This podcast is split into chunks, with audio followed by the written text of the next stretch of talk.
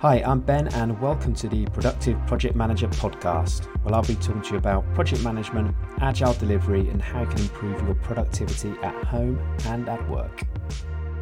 Hello, and welcome to episode 15 of the Productive Project Manager podcast. And this week, I'm going to be talking to you about how to maximize your productivity from home. So, this was taken from a webinar that I hosted a few weeks back Three of the episodes I've done already. One was how to stay in control of your project. The next one was how to run kick ass meetings. And the last one was how to maximize collaboration with your team. And this is all about working remotely. So, for a lot of us, this is a new thing.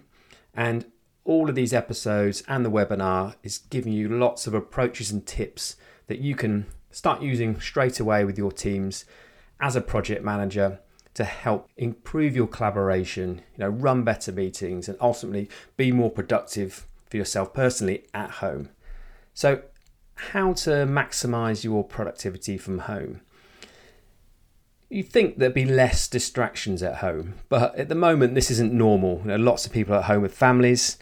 So, you think that everyone could be more productive from home, but at the moment, this isn't normal. There's lots of distractions, lots of worries, there's stress, anxiety about everything that's going on in the world.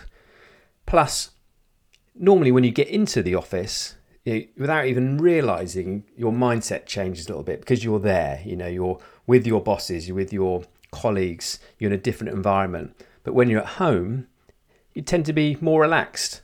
It's harder to get into work because normally when you get home, you want to forget about it in a lot of cases.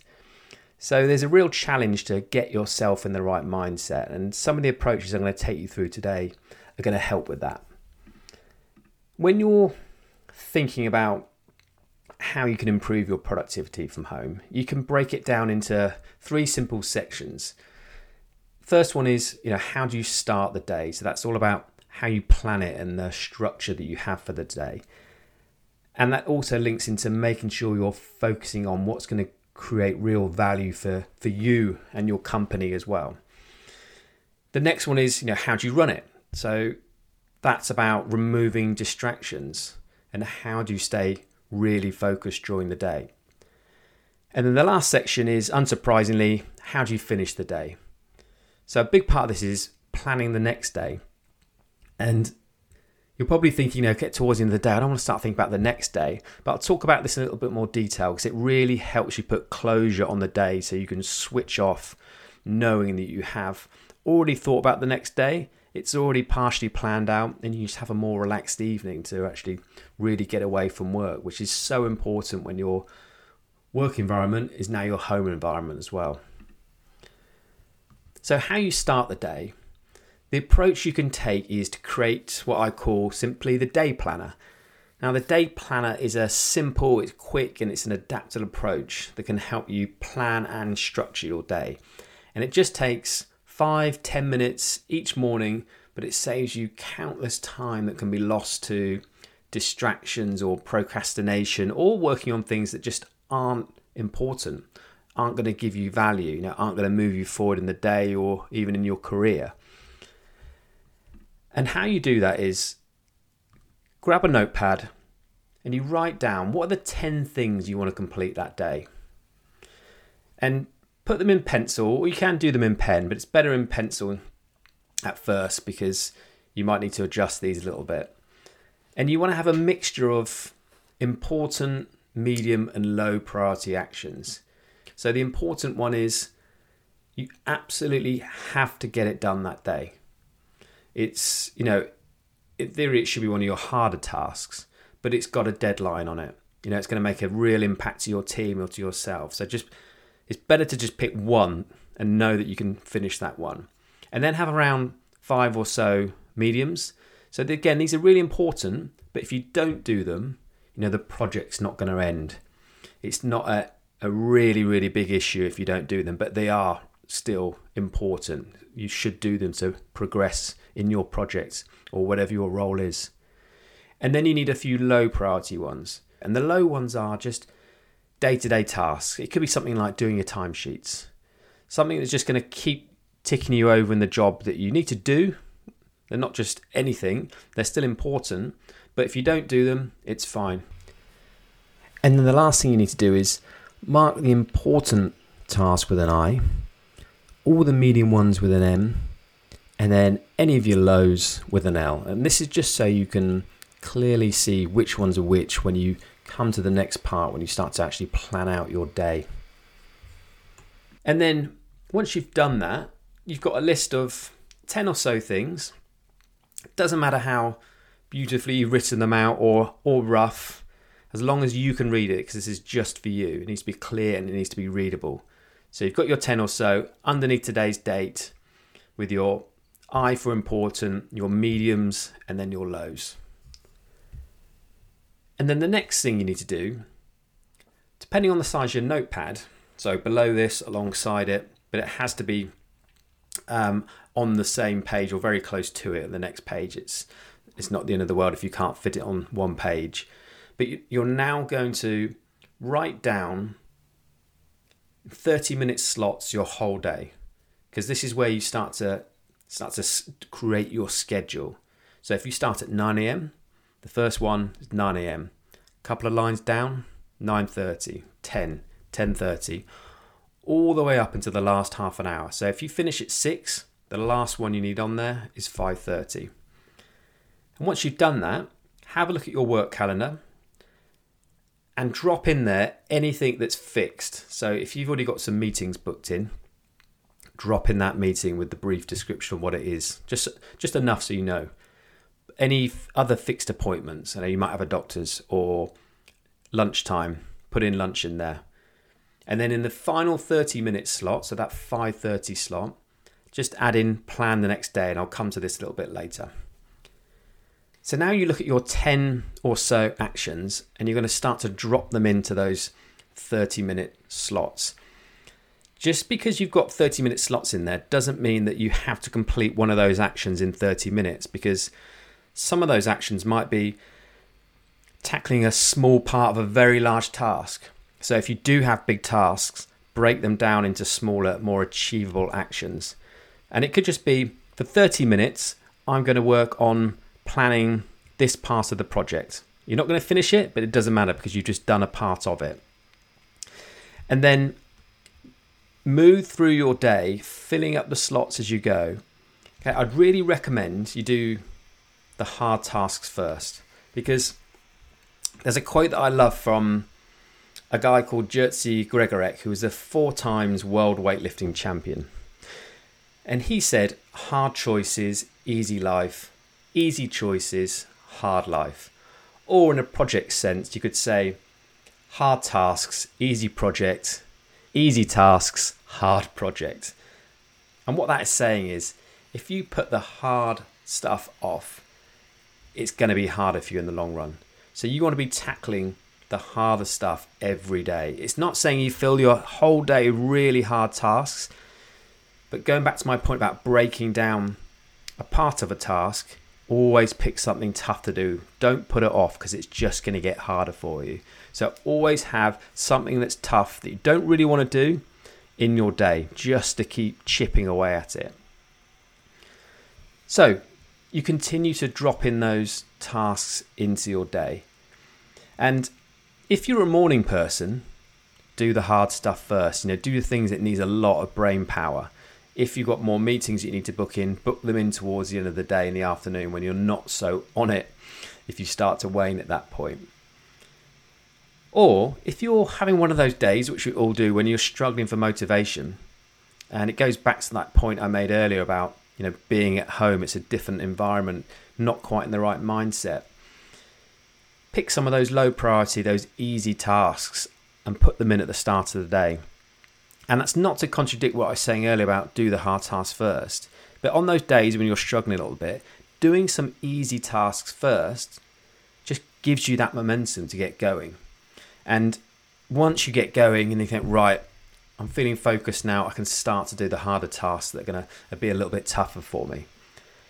And then another thing to think about when you're planning in your time, as well as those 10 or so tasks, plan in when you're going to check your email and your slack or have short breaks to you know go and get a cup of tea or fresh air or move because You're going to do this anyway during the day, so why not plan it in? Checking email can be so disruptive to your productivity and your focus. But if you put in a a task that you're going to do between 9 and 9:30, 9:30 and 10, and then at 10 I'm going to check my email, I'm going to send my Slack messages. Then you know you can just fully focus, be present on email, on Slack at that point. And the recipients of what you're responding to are going to get a, a greater response as well. Plus, it just removes that distraction of, oh, I'll just go and check my email. I'll just go and check my email every 10, 15 minutes, or one's just popped up because you're not going to get the task done that you've planned out and it's not going to offer you much value. So plan in when you're going to check email. The longer you can leave it, the better. But I know it really depends on the type of job you have, expectations as well. But checking email once an hour, for most people, that should be enough. So planning your email, planning when you're going to check your Slack messages or Teams or whatever it might be, and also those short breaks. So by this point, as I said before, you've got your top 10 actions all listed out with the I's and the L's and the M's. And then you've got your whole day in 30 minute segments. And then you've got all of your top 10 tasks down on a piece of paper, broken down across those 30 minute slots. Now, don't worry if you don't fit them all in. That's fine because you never know when you're writing those 10 down that this is going to fit into a perfect day. Just make sure you've got the ones that are going to give you the most value and are achievable for that day. So be realistic when you're writing down those 10, what I should say is it's not the top 10 highest priority actions you desperately want to complete because you'll never get them done. It, that's why you need a bit of a blend of the importance and the mediums and the lows because that's just being realistic. And if any of those are too big, you break them down into smaller ones. The last thing is plan the next day, where I said earlier, put in, in that 5:30 slot if you're finishing at 6 what you do here is it's just a few minutes work. You have a quick think about what do I need to do tomorrow? And below that 5:30, write tomorrow's day, the date in there, and just drop in a few things you can think of. It might be 2 or 3, it might be 10, it doesn't matter, but whatever you can think of at that point, write it down. And you don't have to wait until 5:30 or that this last 30 minute segment, if you think of something during the day that you need to do tomorrow, drop it in there so you don't forget about it. But this really helps closure on the day because you don't want to be closing your laptop, going down, going to see the family, whoever it is you live with, or even if it, even if you live on your own, and still thinking and having those actions popping into your head about the next day. You need to close the day off as much as you can. So write a few things down and then close that book, close that laptop, and you can finish. So that's how you plan and structure your day. Now I'm just going to go through a few tips to help minimize distractions during the day. Now, this first one is so simple, but start with a tidy desk. And this is to avoid being tempted to stop and tidy. And also, even if you're not tempted to stop and tidy, just having that clutter around you, it can distract you from getting in really deep focus on a task. So you're working away, and every now and again, it's going to pop into your head. Oh, I need to tidy this desk up. It's going to pull you away a little bit from the task in hand, so you're not going to be quite as productive. So before you start, clear your desk, have everything you need on there. You know, glass of water, your notepad, your pens, whatever it might be, and it will put you in the right frame of mind to then fully focus on work without distractions of I need to tidy up. And then the next one is don't have a desktop full of distractions. So, is your desktop right now full of files, folders, pictures, all sorts of things? And every time you say something down from an email or wherever it is, you drop it onto your desktop. It's a little bit like the the messy desk. Every time you pass by that desktop of yours, it's going to do a few things. One, it's going to take you longer to find things, so you're not making the, the best use of your time and things are going to take you longer. Two, you're going to be tempted to tidy up. It might cause you a bit of anxiety with just the sheer mess that's on there. And I, well, I really need to tidy this because I may lose that file that I need, or actually, it should be stored somewhere else that's backed up. So, clean your desktop. Just have one or two files on there. It's fine to save down to your desktop sometimes when you're you've just quickly read something, but make sure you put it into place in the right folder at the right time. Keep it clean, make it nice and accessible, and again, that is going to help improve how productive you are during the day. And a little bit like the desktop, if you have a lot of browser based tools, so you're always in Chrome or Safari or whatever it might be, don't have tens and tens of browser tabs open at the same time. Because again, it's going to take you longer to find things it's distracting can cause that element of anxiety again as well because you've just got so much going on. Oh, where's sure I need to find something on here that I said I'd read or do, and you can't find it. So use tools like Pocket. If you get sent a really interesting article, don't be tempted to jump in and read it straight away because that's going to pull you away from what you've planned and those small promises you've made to yourself at the start of the day. Open it, click on Pocket, saves it straight to Pocket, and then you can come back to it when you want to read it, not when someone sent you something to read. You know, make sure you do things on your time that you've planned. Don't be led by information coming into you. It needs to go the other way.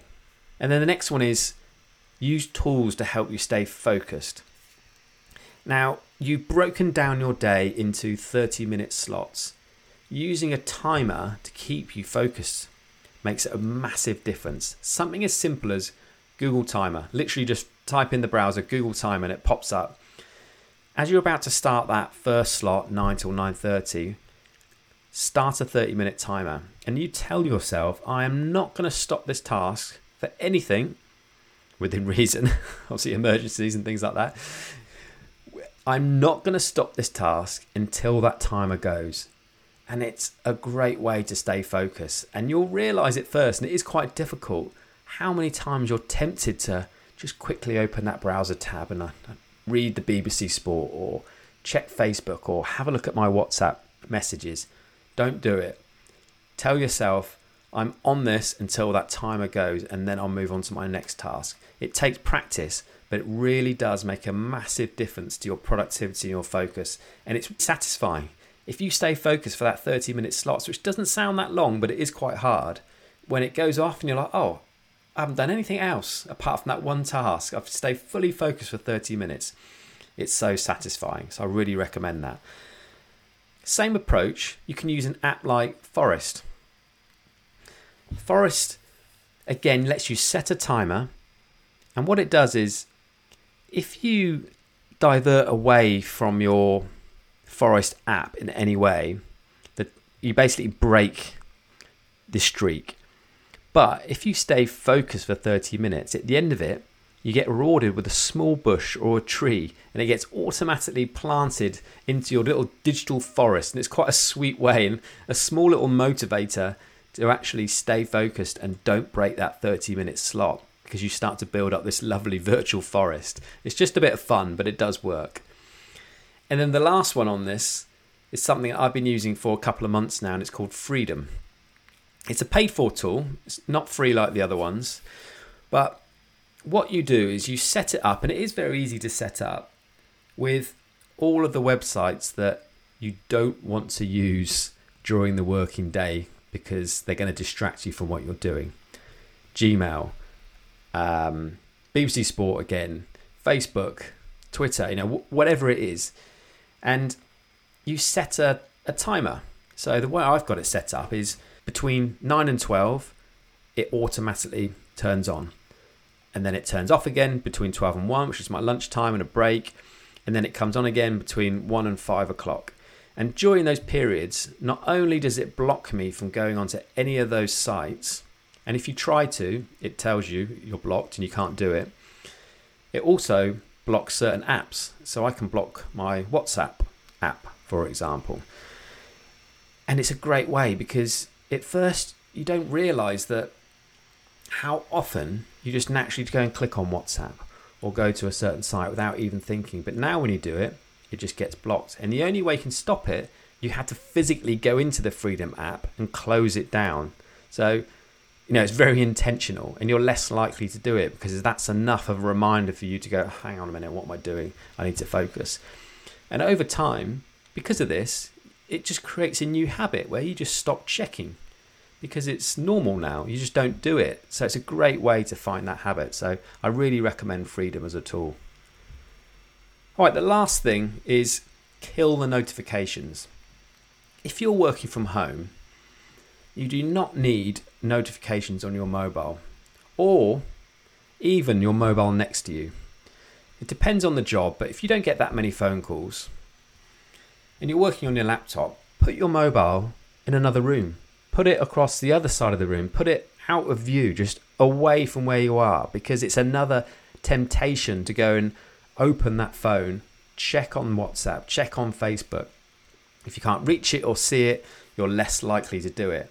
And notifications are an absolute productivity killer because you don't realize half the time an email notification will pop up and you'll just click on it and have a little look or you'll start reading it if you've got the, the ability to, to read it on the front of your screen set up. You need to turn them off.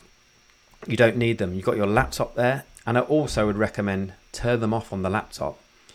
If you're planning your day of when you're going to check email, when you're going to check Slack messages, when you're going to do certain tasks, why do you need notifications to tell you an email's just come in? You're going to check it in 30 minutes or whatever the time is you've set it. Same for Slack. Turn everything off. Get rid of those distractions. And if you feel slightly uncomfortable with turning these off, just do them for certain times of the day. So, like on iOS and on the Mac, you can put on Do Not Disturb to block nearly all of the notifications and then flick it back on again when you need to but turn off notifications makes a really big difference. That's it. I hope you found that useful. I'd love to get your feedback on the show, and for more content, you can visit www.teambenwilmot.com or get in contact at Team Ben Wilmot on Twitter. And if you enjoyed the show, I'd really appreciate a review on Apple Podcast or a follow on Spotify. All right, thank you, and see you next time.